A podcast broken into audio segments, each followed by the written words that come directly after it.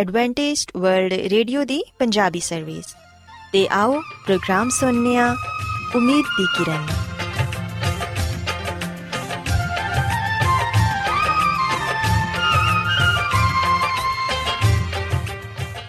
ਸਾਥਿਓ, ਮੈਂ ਤੁਹਾਡੀ ਮੇਜ਼ਬਾਨ ਫਰਾਜ਼ ਸਲੀਮ, ਪ੍ਰੋਗਰਾਮ ਉਮੀਦ ਦੀ ਕਿਰਨ ਦੇ ਨਾਲ ਤੁਹਾਡੀ ਖidmat 'ਚ ਹਾਜ਼ਰ ਹਾਂ।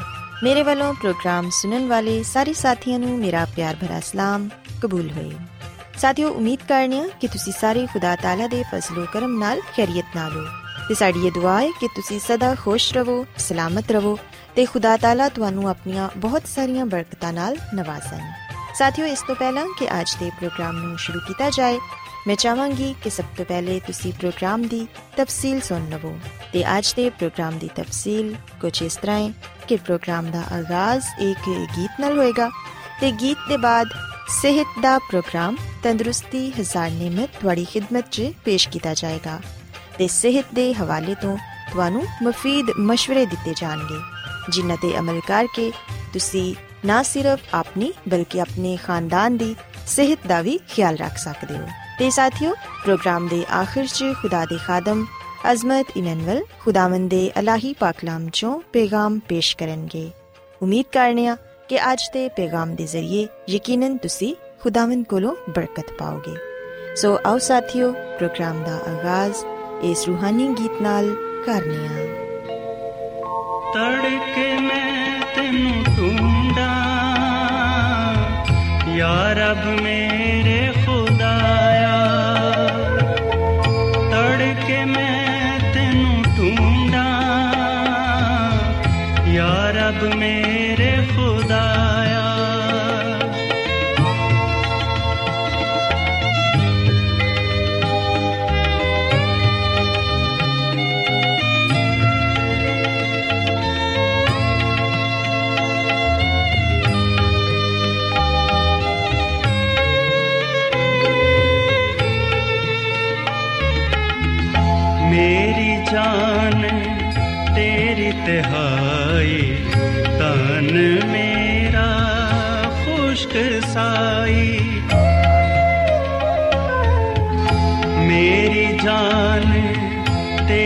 ਤੇਰੀ ਤਿਹਾਈ ਤਨ ਮੇਰਾ ਖੁਸ਼ਕ ਸਾਈ ਧੁੱਪ ਨੇ ਜ਼ਮੀਨ ਜਲਾਈ ਮੈਂ ਵੀ ਹਾਂ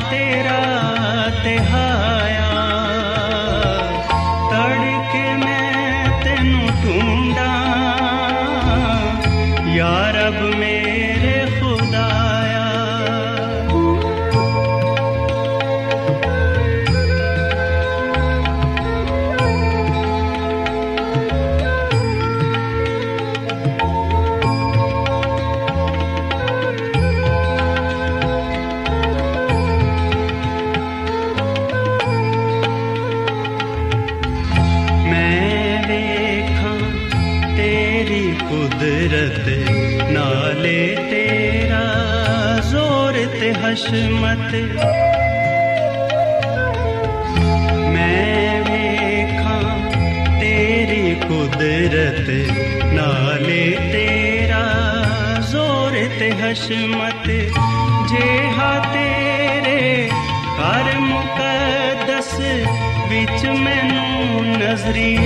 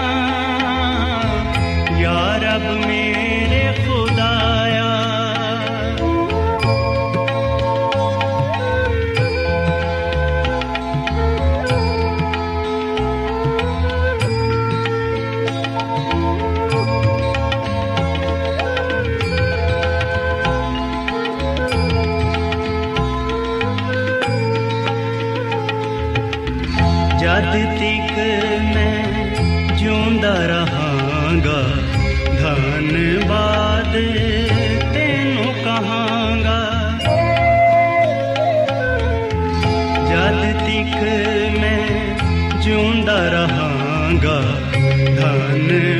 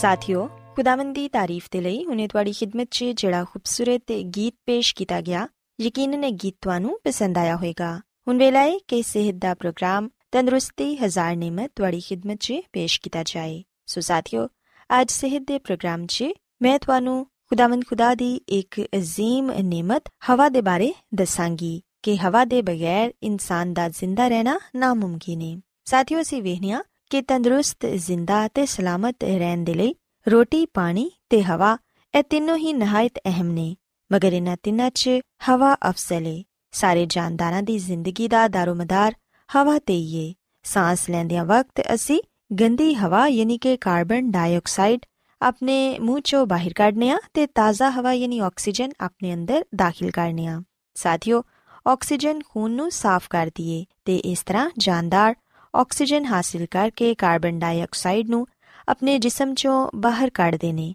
ਜਿਹੜੀ ਕਿ ਪੌਦਿਆਂ ਤੇ ਦਰਖਤਾਂ ਦੀ ਨਸ਼ੋਨਮਾ ਦੇ ਲਈ ਜ਼ਰੂਰੀ ਹੁੰਦੀ ਏ। ਸਾਥੀਓ, ਯਾਦ ਰੱਖੋ ਕਿ ਹਵਾ ਕਈ ਗੈਸਾਂ ਦਾ ਮਰਕਬ ਏ। ਉਹਨਾਂ 'ਚ ਆਕਸੀਜਨ, ਗੈਸ, ਇਨਸਾਨੀ ਤੇ ਹਵਾਨੀ ਜ਼ਿੰਦਗੀ ਦੇ ਲਈ ਬੇहद ਜ਼ਰੂਰੀ ਏ। ਸਾਹ ਦੇ ਜ਼ਰੀਏ ਆਕਸੀਜਨ ਸਾਡੇ ਫੇਫੜਿਆਂ 'ਚ ਜਾ ਕੇ ਸਾਡੇ ਖੂਨ ਨੂੰ ਸਾਫ਼ ਕਰਦੀ ਏ ਤੇ ਫਿਰ ਰਗ-ਰਗ 'ਚ ਫੈਲ ਜਾਂਦੀ ਏ। ਤੇ ਫੇਫੜਿਆਂ ਦੇ ਅੰਦਰ ਦਾਖਲ ਹੋ ਕੇ ਗੰਦੇ ਮਾਦਿਆਂ ਨੂੰ ਜਲਾ ਦਿੰਦੀ ਏ। ਇਸ ਲਈ ਸਾਹ ਜਦੋਂ ਬਾਹਰ ਖਾਰਜ ਹੁੰਦਾ ਏ, ਤੇ ਇਹਦੇ 'ਚ ਕਾਰਬਨ ਡਾਈਆਕਸਾਈਡ ਦੀ ਮਕਦਾਰ ਹੁੰਦੀ ਏ। ਤੇ ਇਹੀ ਵਜ੍ਹਾ ਹੈ ਕਿ ਇਹਦੀ ਬਹੁਤ ਸਾਰੀ ਮਕਦਾਰ ਫਿਜ਼ਾ 'ਚ ਮੌਜੂਦ ਰਹਿੰਦੀ ਏ। ਸਾਥੀਓ, ਇਨਸਾਨ ਤੇ ਖੁਸ਼ਕੀ ਦੇ ਜਾਨਵਰ ਤੇ ਸਾਹ ਲੈਂਦੇ ਨੇ, ਮਗਰ ਯਾਦ ਰੱਖੋ ਕਿ ਮੱਛਲੀਆਂ ਤੇ ਦੂਸਰੇ ਪਾਣੀ ਦੇ ਜਾਨਵਰ ਵੀ ਸਾਹ ਲੈਂਦੇ ਨੇ, ਤੇ ਉਹ ਪਾਣੀ 'ਚ ਮੌਜੂਦ ਆਕਸੀਜਨ ਸਾਹ ਦੇ ਜ਼ਰੀਏ ਆਪਣੇ ਅੰਦਰ ਦਾਖਲ ਕਰਦੇ ਨੇ। ਪੌਦੇ ਤੇ ਦਰਖਤ ਵੀ ਦੂਸਰੇ ਜਾਨਦਾਰਾਂ ਦੀ ਤਰ੍ਹਾਂ ਸਾਹ ਲੈਂਦੇ ਨੇ। ਦਰਖਤ ਤੇ ਪੌਦੇ ਦਿਨ ਦੇ ਵਕਤ ਤੇ ਆਕਸੀਜਨ ਖਾਰਿਜ ਕਰਦੇ ਨੇ ਤੇ ਕਾਰਬਨ ਡਾਈਆਕਸਾਈਡ ਖੁਦ ਖਾਂਦੇ ਨੇ, ਮਗਰ ਰਾਤ ਨੂੰ ਉਹ ਆਕਸੀਜਨ ਖੁਦ ਜਜ਼ਬ ਕਰ ਲੈਂਦੇ ਨੇ ਤੇ ਕਾਰਬਨ ਡਾਈਆਕਸਾਈਡ ਬਾਹਰ ਕੱਢਦੇ ਨੇ। ਸੋ ਇਸ ਲਈ ਦਿਨ ਦੇ ਵਕਤ ਦਰਖਤਾਂ ਦੇ ਛਾਂ ਤਲੇ ਸੋਣਾ ਤੇ ਆਰਾਮ ਕਰਨਾ ਮਫੀਦ ਹੁੰਦਾ ਹੈ ਜਦਕਿ ਰਾਤ ਨੂੰ ਦਰਖਤਾਂ ਦੇ ਥੱਲੇ ਸੋਣਾ ਇਨਸਾਨੀ ਸਿਹਤ ਦੇ ਲਈ ਨੁਕਸਾਨ ਦੇਵੇ ਸਾਥੀਓ ਅਸੀਂ ਵੇਖਿਆ ਕਿ ਜਦੋਂ ਹਵਾ ਦੇ ਜ਼ਰੀਏ ਆਕਸੀਜਨ ਸਾਡੀ ਗਿਜ਼ਾ ਦੇ ਨਾਲ ਮਿਲ ਕੇ ਜਜ਼ੂਬ ਬਦਨ ਬਣ ਜਾਂਦੀ ਏ ਤੇ ਸਾਡੇ ਦਿਮਾਗ ਨੂੰ ਸੋਚਣ ਤੇ ਦਿਲ ਨੂੰ ਧੜਕਣ ਦੇ ਲਈ ਕੂਵਤ عطا ਕਰਦੀ ਏ ਇਹਦੇ ਇਲਾਵਾ ਪੱਠਿਆਂ ਨੂੰ ਕੂਵਤ ਪਹੁੰਚਾ ਕੇ ਇਸ ਲਾਇਕ ਕਰਦੀ ਏ ਕਿ ਉਹ ਬਾਖੂਬੀ ਸੁਕੜ ਤੇ ਫੈਲ ਸਕਣ ਹਵਾ ਸਾਡੇ ਪੱਠਿਆਂ 'ਚ ਲਚਕ ਵੀ ਪੈਦਾ ਕਰਦੀ ਏ ਤਾਂ ਕਿ ਅਸੀਂ ਬਾਸਾਨੀ ਉੱਠ ਬੈਠ ਤੇ ਝੁਕ ਸਕੀਏ ਵਰਜ਼ਿਸ਼ ਤੇ ਦੂਸਰੀਆਂ ਸਰਗਰਮੀਆਂ ਦੇ ਦੌਰਾਨ ਸਾਡੇ ਬਦਨ 'ਚ ਗਰਮੀ ਯਾਨੀ ਕਿ ਹਰਾਰਤ ਪੈਦਾ ਹੋ ਜਾਂਦੀ ਏ। ਇਸ ਜ਼ਾਇਦ ਗਰਮੀ ਨੂੰ ਬਦਨ ਕਿਵੇਂ ਖਤਮ ਕਰਦਾ ਏ ਤਾਂ ਕਿ ਉਹ ਦੁਬਾਰਾ ਠੰਡਾ ਹੋ ਕੇ ਸਿਹਤਮੰਦ ਹਾਲਤ 'ਚ ਆ ਜਾਏ। ਤੁਸੀਂ ਵੇਖਿਆ ਹੋਵੇਗਾ ਕਿ ਉਛਲ-ਕੂਦ ਕਰਨ ਦੇ ਨਾਲ ਜਾਂ ਸਖਤ ਮਿਹਨਤ ਮੁਸ਼ਕਲ ਕਰਨ ਦੇ ਨਾਲ ਜਾਂ ਫਿਰ ਵਰਜ਼ਿਸ਼ ਕਰਨ ਦੇ ਦੌਰਾਨ ਇਨਸਾਨ ਨੂੰ ਪਸੀਨਾ ਆਂਦਾ ਹੈ ਉਸ ਪਸੀਨੇ ਨੂੰ ਹਵਾ ਖੁਸ਼ਕ ਕਰਦੀ ਰਹਿੰਦੀ ਏ। ਇਹਦੇ ਨਾਲ ਸਾਡੀ ਜਿਲਦ ਨੂੰ ਠੰਡਕ ਪਹੁੰਚਦੀ ਏ ਤੇ ਇਸ ਤਰ੍ਹਾਂ ਸਾਡਾ ਬਦਨ ਫਿਰ ਆਪਣੀ ਅਸਲੀ ਹਾਲਤ 'ਚ ਆ ਜਾਂਦਾ ਏ। ਸਾਥੀਓ, ਯਾਦ ਰੱਖੋ ਕਿ ਤੰਦਰੁਸਤ ਤੇ ਬਿਮਾਰ ਦੋਨਾਂ ਤਰ੍ਹਾਂ ਦੇ ਲੋਕਾਂ ਨੂੰ ਦਿਨ 'ਚ ਕਈ ਵਾਰੀ ਗਹਿਰੇ ਗਹਿਰੇ ਸਾਹ ਲੈਣੇ ਚਾਹੀਦੇ ਨੇ, ਕਿਉਂਕਿ ਗਹਿਰੇ ਸਾਹ ਲੈਣ ਨਾਲ ਫੇਫੜੇ ਸਹੀ ਤਰ੍ਹਾਂ ਫੈਲ ਤੇ ਸੁਕੜ ਸਕਦੇ ਨੇ।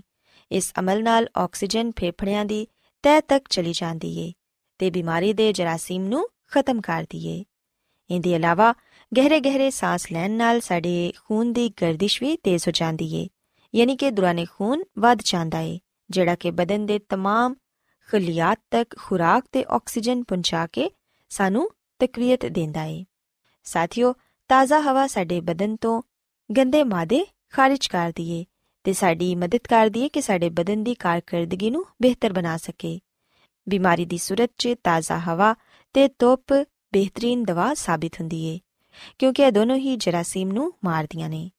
ਅਸੀਂ ਵੇਖਿਆ ਕਿ ਪਹਿਲੇ ਦੇ ਜ਼ਮਾਨੇ 'ਚ ਜਦੋਂ ਕਿ ਡਾਕਟਰ ਹਜ਼ਰਤ ਤੇ ਦਵਾਈਆਂ ਮੌਜੂਦ ਨਹੀਂ ਸਨ ਤੇ ਉਦੋਂ ਮਰੀਜ਼ਾਂ ਦਾ ਇਲਾਜ ਤਾਜ਼ਾ ਹਵਾ ਤੇ ਧੁੱਪ ਦੇ ਨਾਲ ਕੀਤਾ ਜਾਂਦਾ ਸੀ ਤੇ ਖਾਸ ਤੌਰ ਤੇ ਤਪਦਿਕ ਦੀ ਬਿਮਾਰੀ 'ਚ ਮਰੀਜ਼ ਨੂੰ ਜ਼ਿਆਦਾ ਤੋਂ ਜ਼ਿਆਦਾ ਇਹ ਨਸੀਹਤ ਕੀਤੀ ਜਾਂਦੀ ਸੀ ਕਿ ਉਹ ਤਾਜ਼ਾ ਹਵਾ 'ਚ ਗਹਿਰੇ ਗਹਿਰੇ ਸਾਹ ਲਵੇ। ਸਾਥੀਓ, ਅਸੀਂ ਵੇਖਿਆ ਕਿ ਤਪਦਿਕ ਇੱਕ ਛੂਤ ਦੀ ਬਿਮਾਰੀ ਏ। ਤੇ ਹਰ ਸਾਲ ਹਜ਼ਾਰਾਂ ਲੋਕ ਇਸ ਬਿਮਾਰੀ ਦੀ ਵਜ੍ਹਾ ਨਾਲ ਮਰ ਜਾਂਦੇ ਨੇ। ਬਾਜ਼ ਖਾਨਦਾਨਾਂ 'ਚ ਤੇ ਨਸਲ ਦਰ ਨਸਲ ਇਹ ਬਿਮਾਰੀ ਚੱਲਦੀ ਏ। ਗਮ ਤੇ ਫਿਕਰ ਨਾਕਿਸ ਗਿਜ਼ਾ ਗੰਦੇ ਮਕਾਨਾਤ ਇਸ ਬਿਮਾਰੀ ਨੂੰ ਫੈਲਾਣ 'ਚ ਬੜੀ ਮਦਦ ਕਰਦੇ ਨੇ ਤੇ ਇਹ ਬਿਮਾਰੀ ਫੇਫੜਿਆਂ, ਆਂਤੜੀਆਂ, ਹੱਡੀਆਂ ਤੇ ਜੋੜਾਂ ਵਗੈਰਾ 'ਚ ਵੀ ਹੋ ਸਕਦੀ ਏ। ਅਗਰ ਸ਼ੁਰੂ 'ਚ ਹੀ ਇਸ ਬਿਮਾਰੀ ਦਾ ਪੂਰੀ ਤਰ੍ਹਾਂ ਇਲਾਜ ਨਾ ਕੀਤਾ ਜਾਏ ਤੇ ਇਹਦੇ ਤੇ ਤਵੱਜਾ ਨਾ ਦਿੱਤੀ ਜਾਏ ਤੇ ਇਹ ਇਨਸਾਨ ਦੇ ਲਈ ਜਾਨਲੇਵਾ ਵੀ ਸਾਬਿਤ ਹੋ ਸਕਦੀ ਏ। ਸੋ ਇਸ ਲਈ ਮਰੀਜ਼ ਨੂੰ ਇਹ ਚਾਹੀਦਾ ਹੈ ਕਿ ਉਹ ਤਾਜ਼ਾ ਹਵਾ 'ਚ ਗਹਿਰੇ ਗਹਿਰੇ ਸਾਹ ਲਵੇ। ਤਾਜ਼ਾ ਹਵਾ ਤੇ ਧੁੱਪ ਅੱਜ ਵੀ ਕਿਸੇ ਜਦੀਦ ਦਵਾ ਤੋਂ ਘੱਟ ਨਹੀਂ। ਸਾਥੀਓ, ਫੇਫੜਿਆਂ ਦੀ ਤੰਦਰੁਸਤੀ ਦੇ ਲਈ ਤਾਜ਼ਾ ਤੇ ਸ਼ਫਾਫ ਹਵਾ 'ਚ ਰੋਜ਼ਾਨਾ ਬਿਲਾ ਨਾਗਾ ਸਾਨੂੰ ਗਹਿਰੇ ਸਾਹ ਲੈਣੇ ਚਾਹੀਦੇ ਨੇ, ਕਿਉਂਕਿ ਆਲੂਦਗੀ ਨਾਲ ਪਾਕ ਹਵਾ ਤੇ ਹੀ ਸਾਡੀ ਤੰਦਰੁਸਤੀ ਦਾ ਇਨਸਾਰ ਹੈ ਅਸੀਂ ਵੇਖਨੀਆ ਕਿ ਹੁਣ ਸਾਡੀ ਹਵਾ ਬਹੁਤ ਜ਼ਿਆਦਾ ਆਲੂਦਾ ਹੋ ਚੁੱਕੀ ਏ। ਫੈਕਟਰੀਆਂ ਤੇ ਗੱਡੀਆਂ ਦਾ ਧੂਆਂ, ਇਸ ਤੋਂ ਇਲਾਵਾ ਮੁxtਲਿਫ ਗੈਸਾਂ, ਗਰਦੋ ਗੁਬਾਰ ਸਾਡੇ ਮਾਹੌਲ ਨੂੰ ਆਲੂਦਾ ਕਰ ਰਹੇ ਨੇ। ਤੇ ਐਸੀ ਆਲੂਦਗੀ ਵਾਲੀ ਹਵਾ 'ਚ ਸਾਹ ਲੈਣਾ ਯਕੀਨਨ ਇਨਸਾਨ ਦੇ ਲਈ ਖਤਰੇ ਦਾ ਬਾਇਸ ਹੈ ਸੋ ਇਸ ਲਈ ਸਾਨੂੰ ਕੋਸ਼ਿਸ਼ ਕਰਨੀ ਚਾਹੀਦੀ ਹੈ ਕਿ ਅਸੀਂ ਆਪਣੇ ਮਾਹੌਲ ਨੂੰ ਸਾਫ਼ ਸੁਥਰਾ ਰੱਖੀਏ ਤੇ ਆਪਣੀ ਫਿਜ਼ਾ ਨੂੰ ਆਲੂਦਾ ਨਾ ਕਰੀਏ। ਜਿਹੜੇ ਲੋਕ ਸਿਗਰਟ ਨੋਸ਼ੀ ਕਰਕੇ ਆਪਣੀ ਫਿਜ਼ਾ ਨੂੰ ਆਲੂਦਾ ਕਰ ਰਹੇ ਨੇ, ਉਹ ਵੀ ਬਹੁਤ ਸਾਰੇ ਲੋਕਾਂ ਦੀ ਬਿਮਾਰੀ ਦੀ ਵਜ੍ਹਾ ਬਣ ਰਹੇ ਨੇ। ਸੋ ਸਾਨੂੰ ਉਹਨਾਂ ਲੋਕਾਂ ਨੂੰ ਇਹ ਸਮਝਾਉਣਾ ਚਾਹੀਦਾ ਹੈ ਕਿ ਉਹ ਸਿਗਰਟ ਨੋਸ਼ੀ ਤਰਕ ਕਰਨ, ਕਿਉਂਕਿ ਸਿਗਰਟ ਨੋਸ਼ੀ ਕਰਨ ਦੇ ਨਾਲ ਜਿਹੜਾ ਧੂਆਂ ਸਿਗਰਟ ਤੋਂ ਖਾਰਜ ਹੁੰਦਾ ਹੈ, ਉਹ ਇਨਸਾਨੀ ਸਿਹਤ ਦੇ ਲਈ ਬਹੁਤ ਹੀ ਖਤਰਨਾਕ ਹੈ। ਸਾਥੀਓ ਕਾਰ ਤੇ ਬਾਹਰ ਸਿਗਰਟ ਨੋਸ਼ੀ ਤੋਂ ਪਰਹੇਜ਼ ਕਰੋ। ਆਪਣੇ ਪਿਆਰੇ ਖਾਨਦਾਨ ਦੇ ਫੇਫੜਿਆਂ ਨੂੰ ਤਬਾਕੂ ਨਾਲ ਪੈਦਾ ਹੋਣ ਵਾਲੇ ਜ਼ਹਿਰ ਨਾਲ ਨਾ ਪਰੋ। ਕਾਰ 'ਚ ਹੋਵੋ ਜਾਂ ਕਿਸੇ ਤਫਰੀਗਾ 'ਚ। ਸਿਗਰਟ ਨੋਸ਼ੀ ਕਰਨਾ ਦੂਸਰਿਆਂ ਦੀ ਸਿਹਤ ਨਾਲ ਖੇਲਣ ਦੇ ਬਰਾਬਰ ਹੈ ਸੋ ਇਸ ਲਈ ਸਿਗਰਟ ਨੋਸ਼ੀ ਤੋਂ ਵੀ ਪਰਹੇਜ਼ ਕਰੋ। ਸੋ ਸਾਥੀਓ, ਮੈਂ ਉਮੀਦ ਕਰਨੀਆ ਕਿ ਅੱਜ ਸਿਹਤ ਦੀਆਂ ਗੱਲਾਂ ਤੁਹਾਨੂੰ ਪਸੰਦ ਆਈਆਂ ਹੋਣਗੀਆਂ ਤੇ ਤੁਸੀਂ ਇਸ ਗੱਲ ਨੂੰ ਸਿੱਖਿਆ ਹੋਵੇਗਾ ਕਿ ਅਸੀਂ ਕਿਵੇਂ ਆਪਣੀ ਫਿਜ਼ਾ ਨੂੰ ਆਲੂਦਗੀ ਤੋਂ ਬਚਾ ਕੇ ਤਾਜ਼ਾ ਹਵਾ 'ਚ ਸਾਹ ਲੈ ਕੇ ਇੱਕ ਸਿਹਤਮੰਦ ਤੇ ਤੰਦਰੁਸਤ ਜ਼ਿੰਦਗੀ گزار ਸਕਨੇ ਆ ਮੇਰੀ ਇਹ ਦੁਆ ਹੈ ਕਿ ਖੁਦਾਵੰਦ ਖੁਦਾ ਤੁਹਾਡੇ ਨਾਲ ਹੋਣ ਤੇ ਤੁਹਾਨੂੰ ਤੇ ਤੁਹਾਡੇ ਖਾਨਦਾਨ ਨੂੰ ਸਿਹਤ ਤੇ ਤੰਦਰੁਸਤੀ ਨਾਲ ਨਵਾਜ਼ੇ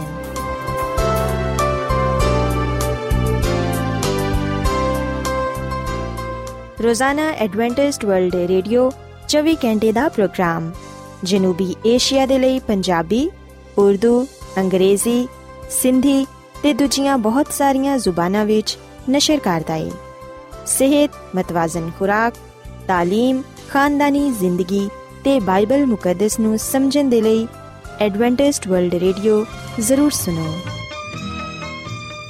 سامعین بائبل مقدس کی تعلیمات کو مزید سیکھنے کے لیے یا اگر آپ کا کوئی سوال ہو تو آپ ہم سے واٹس ایپ کے ذریعے اس نمبر پر رابطہ کر سکتے ہیں हमारा व्हाट्सएप नंबर है सिफर सिफर नौ दो तीन एक सिफर एक सात छ सात नौ छ दो। नंबर एक बार फिर नोट कर लें zero zero nine two three one zero one seven six seven nine six two Adventist World Radio वालों प्रोग्राम ਉਮੀਦ ਦੀ ਕਿਰਨ ਨਿਸ਼ਰ ਕੀਤਾ ਜਾ ਰਿਹਾ ਹੈ ਹੁਣ ਵੇਲਾ ਹੈ ਕਿ ਅਸੀਂ ਖੁਦਾ ਦੇ ਪਾਕ ਕਲਾਮ ਚੋਂ ਪੇਗਾਮ ਸੁਣੀਏ। ਤੇ ਅੱਜ ਤੁਹਾਡੇ ਲਈ ਪੇਗਾਮ ਖੁਦਾ ਦੇ ਖਾਦਮ ਅਜ਼ਮਤ ਇਮਨੁਅਲ ਪੇਸ਼ ਕਰਨਗੇ। ਤੇ ਆਓ ਆਪਣੇ ਦਿਲਾਂ ਨੂੰ ਤਿਆਰ ਕਰੀਏ ਤੇ ਖੁਦਾ ਦੇ ਕਲਾਮ ਨੂੰ ਸੁਣੀਏ। ਯਿਸੂ ਮਸੀਹ ਦੇ ਅਜ਼ਲੀ ਤੇ ਅਬਦੀ ਨਾਮ ਵਿੱਚ ਸਾਰੇ ਸਾਥੀਆਂ ਨੂੰ ਸਲਾਮ।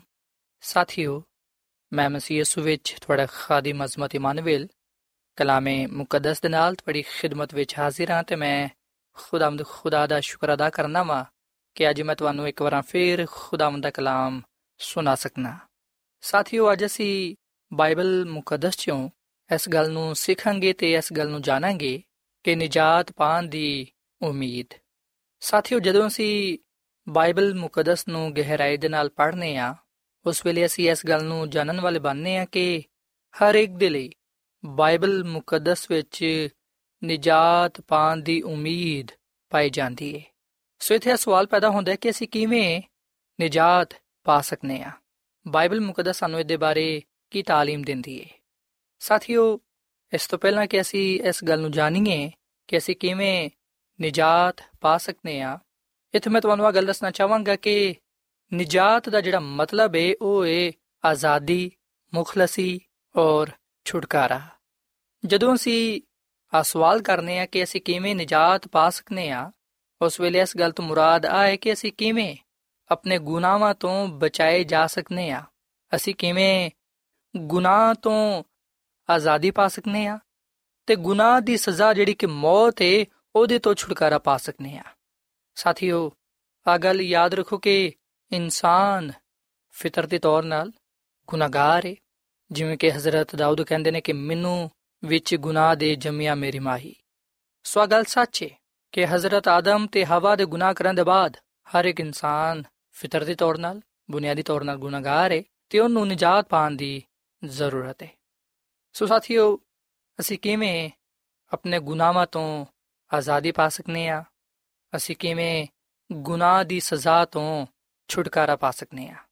ਨਿਜਾਤ ਪਾਣ ਦੇ ਲਈ, ਯਾਨੀ ਕਿ ਆਜ਼ਾਦੀ ਪਾਣ ਦੇ ਲਈ, ਛੁਟਕਾਰਾ ਪਾਣ ਦੇ ਲਈ, ਮਾਫੀ ਪਾਣ ਦੇ ਲਈ ਸਾਨੂੰ ਕੀ ਕੁਝ ਕਰਨਾ ਚਾਹੀਦਾ ਹੈ ਬਾਈਬਲ ਮੁਕੱਦਸ ਸਾਨੂੰ ਇਹਦੇ ਬਾਰੇ ਕੀ تعلیم ਦਿੰਦੀ ਹੈ ਆਓ ਸਾਥੀਓ ਅਸੀਂ ਬਾਈਬਲ ਮੁਕੱਦਸ ਦੇ ਨਵੇਂ ਏਧਨਾਮੇ ਵਿੱਚ ਅਮਾਲ ਦੀ ਕਿਤਾਬ ਦੇ 16ਵੇਂ ਬਾਬ ਦੀ 31ਵੀਂ ਆਇਤ ਪੜ੍ਹੀਏ ਇੱਥੇ ਪਾਲੂਸ ਰਸੂਲ ਇਸ ਅਹਿਮ ਸਵਾਲ ਦਾ ਜਵਾਬ ਦਿੰਦਾ ਹੈ ਕਿ ਅਸੀਂ ਕਿਵੇਂ ਨਜਾਤ ਪਾ ਸਕਨੇ ਆ ਇੱਥੇ ਲਿਖਿਆ ਕਿ ਉਹਨੇ ਆਖਿਆ ਖੁਦਾਵੰਦ ਯਿਸੂ ਮਸੀਹ ਤੇ ਈਮਾਨ ਲਿਆ ਤੇ ਤੂੰ ਤੇ ਤੇਰਾ ਘਰਾਨਾ ਨਜਾਤ ਪਾਏਗਾ ਸੋ ਸਾਥੀਓ, ਪਾਲੂਸ ਰਸੂਲ ਖੁਦਾ ਦਾ ਬੰਦਾ ਅਗਲ ਬਿਆਨ ਕਰਦਾ ਹੈ ਕਿ ਅਗਰ ਖੁਦਾਵੰਦ ਯਿਸੂ ਮਸੀਹ ਤੇ ਈਮਾਨ ਲਿਆਇਆ ਜਾਏ, ਅਗਰ ਯਿਸੂ ਮਸੀਹ ਨੂੰ ਕਬੂਲ ਕੀਤਾ ਜਾਏ, ਤੇ ਫਿਰ ਨਜਾਤ ਮਿਲ ਸਕਦੀ ਹੈ।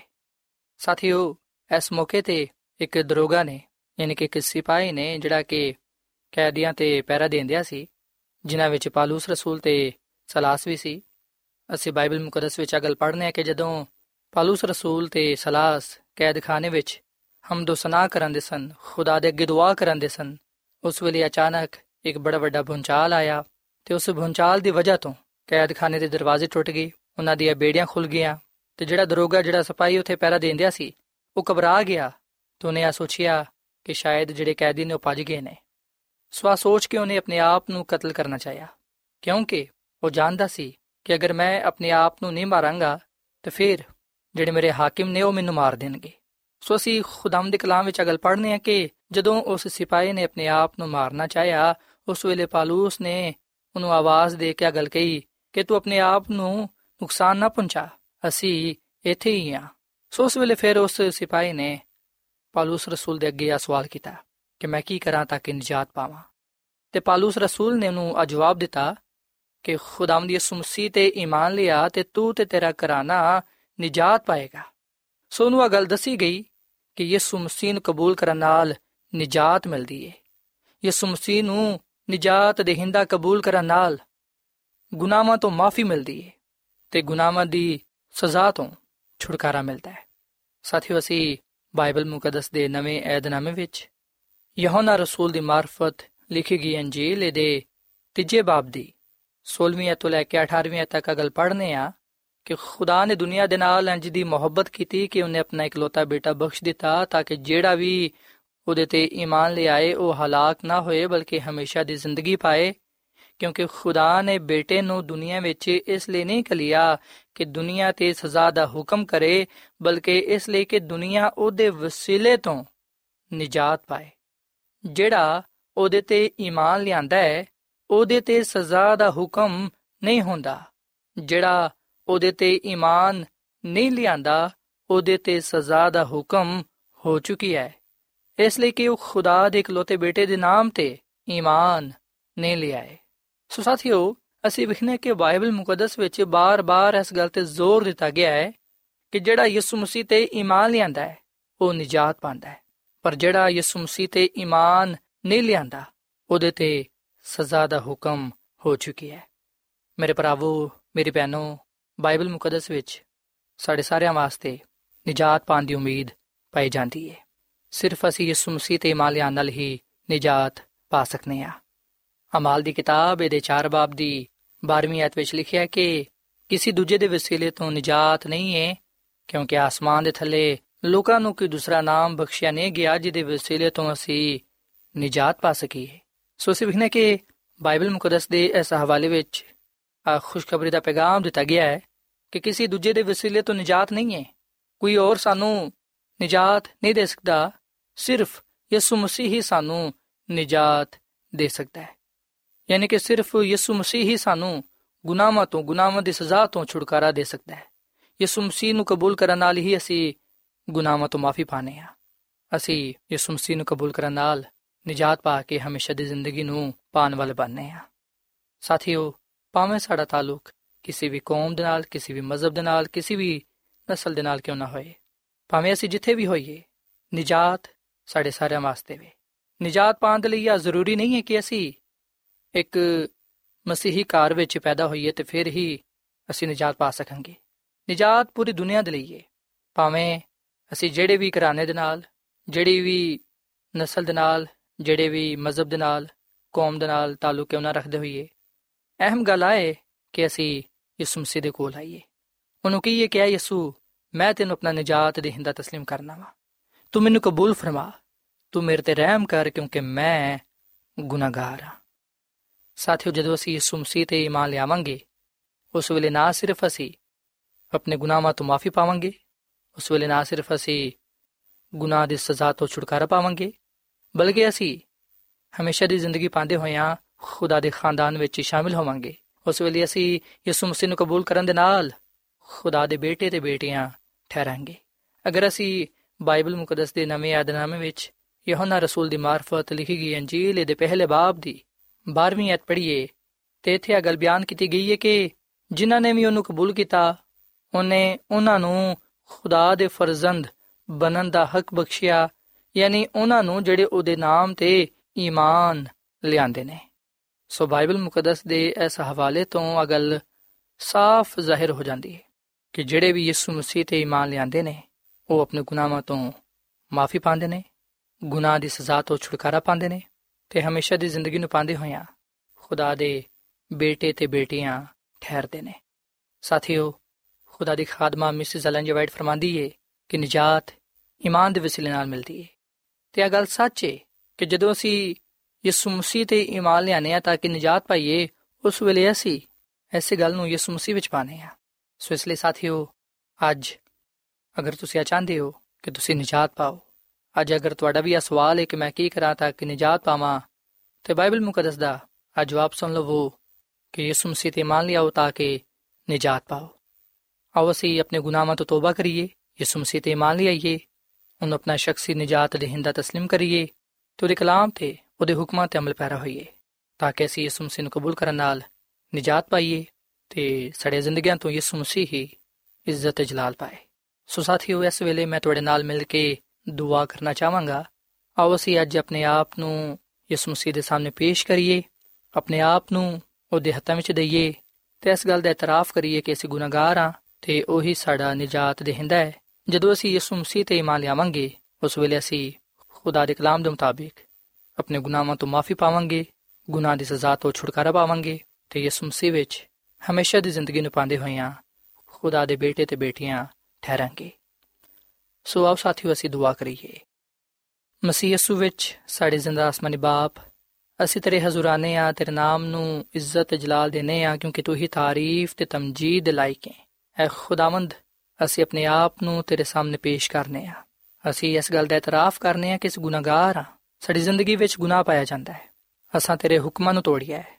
ਐ ਖੁਦਾਵੰਦ, ਤੂੰ ਸਾਡੇ ਤੇ ਰਹਿਮ ਕਰ, ਕਿਉਂਕਿ ਅਸੀਂ ਗੁਨਾਹਗਾਰ ਆ ਸਾਨੂੰ ਤੂੰ ਨਜਾਤ ਬਖਸ਼। ਅਸੀਂ ਯਿਸੂ ਮਸੀਹ ਨੂੰ ਕਬੂਲ ਕਰਨੇ ਆ। ਐ ਯਿਸੂ ਮਸੀਹ, ਅਸੀਂ ਇਸ ਗੱਲ ਤੇ ਇਮਾਨ ਲਿਆਨੇ ਆ ਕਿ ਤੂੰ ਹੀ ਸਾਡਾ ਨਜਾਤ ਦੇਹਿੰਦਾ ਹੈ। ਤੂੰ ਸਾਡੇ ਦਿਲਾਂ ਵਿੱਚ ਆ ਤੇ ਸਾਡੀਆਂ ਜ਼ਿੰਦਗੀਆਂ ਨੂੰ ਬਦਲ ਦੇ। ਸਾਨੂੰ ਨਵਾਂ ਬਣਾ ਦੇ, ਤਾਂ ਕਿ ਸਾਡੀਆਂ ਜ਼ਿੰਦਗੀਆਂ ਤੋਂ, ਸਾਡੇ ਚਾਲ ਚੱਲਣ ਤੋਂ ਤੂੰ ਹੀ ਜਾਣਿਆ ਜਾਏ ਤੇ ਪਹਿਚਾਨਿਆ ਜਾਏ। ਹੈ ਖੁਦਾਵੰਦ ਅੱਜ ਦੇ ਕਲਾਮ ਦੇ ਵਿਸਲੇ ਨਾਲ ਸਾਨੂੰ ਸਾਰਿਆਂ ਨੂੰ ਤੂੰ ਬੜੀ ਬਰਕਤ ਦੇ। ਸਾਡੇ ਖਾਨਦਾਨਾਂ ਨੂੰ ਤੂੰ ਬੜੀ ਬਰਕਤ ਦੇ। ਸਾਡੀਆਂ ਜ਼ਿੰਦਗੀਆਂ ਚੋਂ, ਸਾਡੇ ਖਾਨਦਾਨਾਂ ਚੋਂ ਬਿਮਾਰੀਆਂ ਨੂੰ ਦੂਰ ਕਰ ਦੇ। ਸਾਨੂੰ ਤੂੰ ਮੁਕੰਮਲ ਸ਼ਿਫਾ ਤਾ ਫਰਮਾ। ਸਾਨੂੰ ਤੂੰ ਬਰਕਤ ਬਰਕਤ ਦੇ, ਕਿਉਂਕਿ ਆ ਸਭ ਕੁਝ ਮੰਗ ਲੈਨੇ ਆ ਯਿਸੂ ਮਸੀਹ ਦੇ ਨਾਮ ਵਿੱਚ। ਆਮੀਨ। ਸਾਥਿਓ, ਐਡਵੈਂਟਿਸਟ ਵਰਲਡ ਰੇਡੀਓ ਵੱਲੋਂ ਪ੍ਰੋਗਰਾਮ ਉਮੀਦ ਦੀ ਕਿਰਨ ਨਸ਼ਰ ਕੀਤਾ ਜਾ ਰਿਹਾ ਸੀ। ਉਮੀਦ ਕਰਨੇ ਆ ਕਿ ਅੱਜ ਦਾ ਪ੍ਰੋਗਰਾਮ ਯਕੀਨਨ ਤੁਹਾਨੂੰ ਪਸੰਦ ਆਇਆ ਹੋਵੇਗਾ। ਸਾਥਿਓ, ਬਾਈਬਲ ਮੁਕੱਦਸ ਦੀ ਸੱਚਾਈਆਂ ਨੂੰ ਮਜ਼ੀਦ ਸਿੱਖਣ ਦੇ ਲਈ ਤੁਸੀਂ ਸਾਡੇ ਨਾਲ WhatsApp ਦੇ ਜ਼ਰੀਏ ਵੀ ਰਾਬਤਾ ਕਰ ਸਕਦੇ ਹੋ। ਸਾਡਾ WhatsApp ਨੰਬਰ ਹੈ